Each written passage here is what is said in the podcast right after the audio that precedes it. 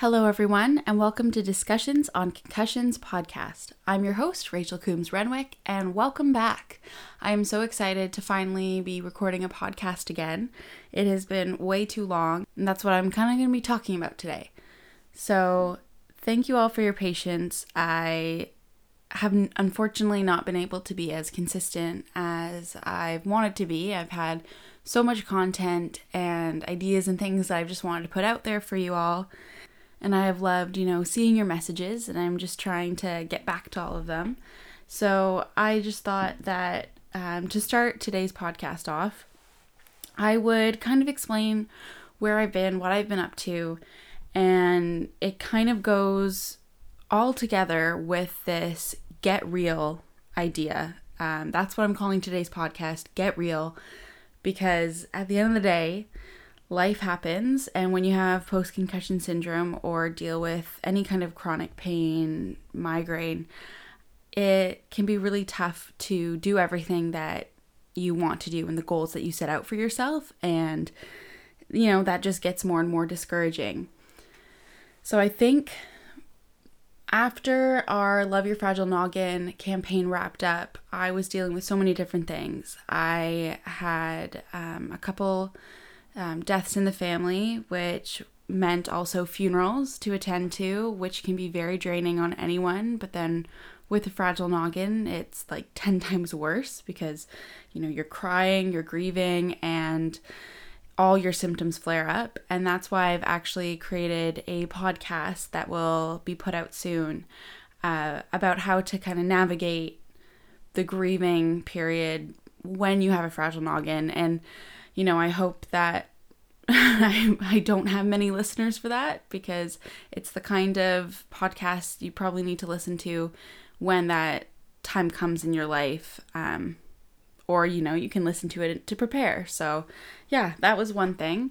And then also just treatment. I was really learning to prioritize my own health. And even though I wanted to come on here and do so many things, I set out uh, a plan of like, okay, I'm pacing myself and I'm focusing on going to treatment and getting all my appointments in and what I was doing at home. And then another exciting thing is that I was doing online courses from May to August. It was just, you know, online part time college course. I started to do it because I was exploring another passion of mine that I'm hoping to make my actual full time career now. Um, I've briefly mentioned before that I no longer ha- have been able to do digital marketing, which is the career that I was in and hoping to really build myself up in. And, you know, I went to university for. But unfortunately, uh, my fragile noggin did not agree. You know, it's very demanding and screen time focused job. So yeah, I uh, that's another podcast I will be releasing is when you have to do a career change or any kind of big life change because of your head. And then in August, nobody saw me in August. Um, a really weird thing happened, and I'm being very transparent about it because I never thought of this actually kind of like happening to someone, let alone me. But I was switched for my antidepressants um, for anti anxiety and depression and uh, was put on a new medication that would help me with my panic attacks because you know i still there were still times where i would have suicidal thoughts and panic attacks and become overwhelmed um, and just not be myself. And the medication that i was on it was not helping. And so i was really looking forward to this new medication.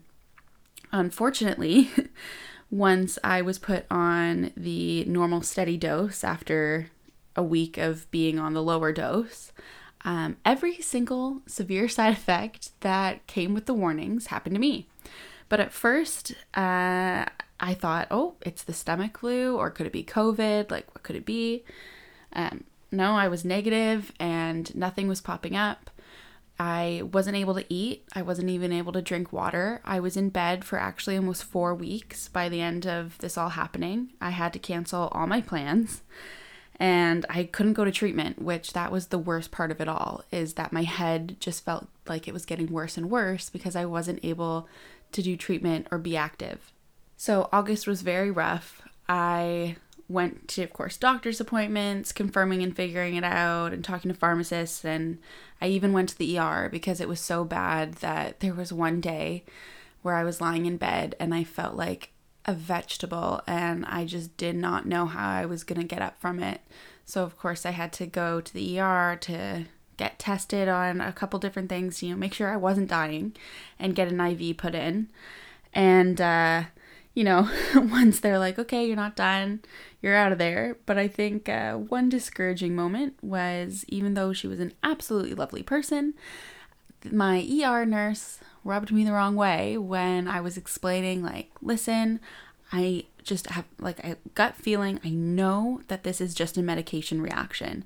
Like, it's nothing else, but I'm just, I of course need to make sure it's not anything else, but I really feel like it's this. And when I mentioned that it's, of course, an antidepressant reaction, she was just like, oh, you know, all you need to do is go on a walk each day. Just go on a walk, and then you don't need that stuff. And I was just there alone because with COVID, it's not like I could have my husband with me. And I was already feeling mentally just completely exhausted and put down and physically. And I'm just like, um, what? And I said to her, I was like, well, actually, I have a dog and I love going on walks. I go try to go on a walk with him every day. And she's like, oh, well, that's good. And I go home and I tell Matt, I'm like, yeah, apparently, actually, I don't need any medication. So, according to this nurse, I just need to go on a walk. So, that's our ongoing joke now is that I'm like, okay, I'm taking our, uh, Ollie for a walk. Oh, I'm cured.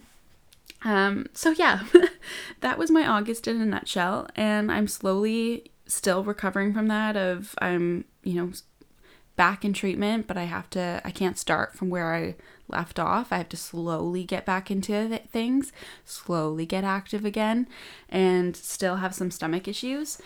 But yeah, I wanted to be honest about that because I I feel like you don't hear it enough of people having bad reactions and it's nothing to be anxious about, you know, always be optimistic when there's a new medication that could help you. Um, but it's nice to know that when there there's a list of side effects and you're experiencing all those side effects, don't feel crazy being like, okay, yeah, all of this is happening to me when you try to advocate for, for yourself and seeing a doctor or someone. So, with all of this, I actually came to the point where I thought, I'm going to stop discussions on concussions. I'm not posting as frequently as I want to. I have all these thoughts and ideas, but I'm I'm not capable of doing it. Like even in August when I was lying in bed every day, I thought, okay, well, I'm doing nothing. It would be great if I could be on my computer and do some things for discussions on concussions, but I didn't even have the strength or energy to do that. I had nothing. So at that point, I remember I told Matt and I told my parents even, I was like, yeah, um, the one year anniversary is coming up, and I think I'm just gonna wrap things up. It I can't keep up with it, and I don't want to disappoint anyone, and it's been causing me a lot of anxiety because I had so many plans after our last big campaign, but I wasn't able to juggle this and all the other things I was trying to do for myself. And that was really hard and discouraging because this I created not as a full time job, but as a passion project. I wanted to reach out to people, I wanted to create awareness.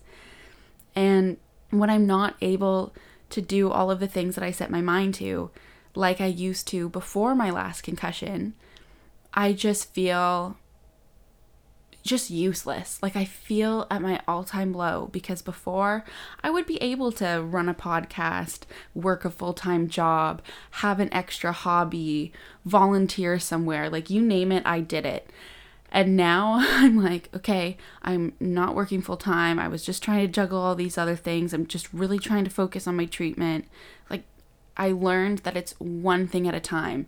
And again, that's why I call this Get Real because you might you might need this if you're a kind of person like me where you're driven and you love doing things and after a concussion or something, you're realizing that you can't do it all. This is me telling you, like, it's okay. I have been there, and I feel like I keep getting this moment where I, I reassure myself and I tell everyone on here, like, it's okay. Be real with yourself. Let's get real. Like, we need to pace ourselves, we need to prioritize our health. But then, of course, there will be other moments in life where this will happen again, and I will get discouraged, and I will not think of these moments where it's it's okay because it's hard when you're used to a certain lifestyle or known for like a certain personality or drive, and you can't do that. It's absolutely crushing. So I'm here to say if you've ever been there, currently there, I feel you because it sucks. and I just want this brief podcast to let you all know that I'm here and I have decided I am not going to stop discussions on concussions. It just means that I might not be as consistent as I've wanted to be. And I'd rather be here and even if it's just posting something really valuable a couple times a month or once a month I feel like that's better than completely walking away from this because I know that not only has it really helped me, but it seems to have helped quite a few of you. And there was a moment where I received a message from uh, a new follower. And it was during this time where I think, like, the day before I had officially decided, okay, it's wrapping up. I started emailing some of the people on my podcast waitlist, being like, okay, just so you know, I am ending it for the anniversary in September. And, you know, let's film and record and push this, your podcast out before we get there. Uh, and then the next day, I received this lovely message of how this has really helped someone. And every time I receive a message like that, I can't help but just like cry tears of joy because when you record and you create something like this, you don't think anyone's listening. And then when you receive messages saying, uh, this is where I'm at, or I've been there, or you've helped me with, you know, trying to figure out what to do next or how to communicate this with my loved ones, that's a huge thing. If you were to suffer from post concussion syndrome or chronic migraine, anything like this, and it's really hard to say to your friends and family, like, this is what I'm going through, this is why I'm not as present. Honestly, I would love to be the person for you where you can just pick one of my podcasts and be like, this, this is what I'm going through. And then you don't have to be as anxious as you feel like you have to stick up for yourself. If I can be that person, I will. And receiving those messages really reminded me that this is important. And I love all of you who have listened and have messaged and also put in your own ideas and the own things that you do for your fragile noggin. I think it's so important. And so I am sticking around. um, again, not so frequently, and there might be some changes because you know, unfortunately, it, it's not free, at least with what I've been using to have an ongoing podcast going. So that is that was also um, a factor with you know not working full time, but then pouring money into this passion project. So we'll see where that goes. Uh, and yeah, I just I really want to thank you all, and I just want this to be a reminder that it's okay that you can't do a thousand different things. And it's okay that if you have certain things in mind but you can't get to them all like a to-do list in your planner for the day i would really beat myself up mentally if it's like okay i couldn't even get these three things done that i had on my to-do list for the day but pre-concussion i would have been able to do 10 times that amount it's really hard and that's why even for things like that you just change the language and the thought process and you say, okay, it's not my to do list, it's my list of suggestions. And whatever you can get done on your list of suggestions, that's great. And what you can't, see if you can put it on for the next day or the next week. So just remember to be gentle to yourself and Thank you all so much for the support. I am so excited to be celebrating our one year anniversary on September 10th. And remember to rest that head of yours.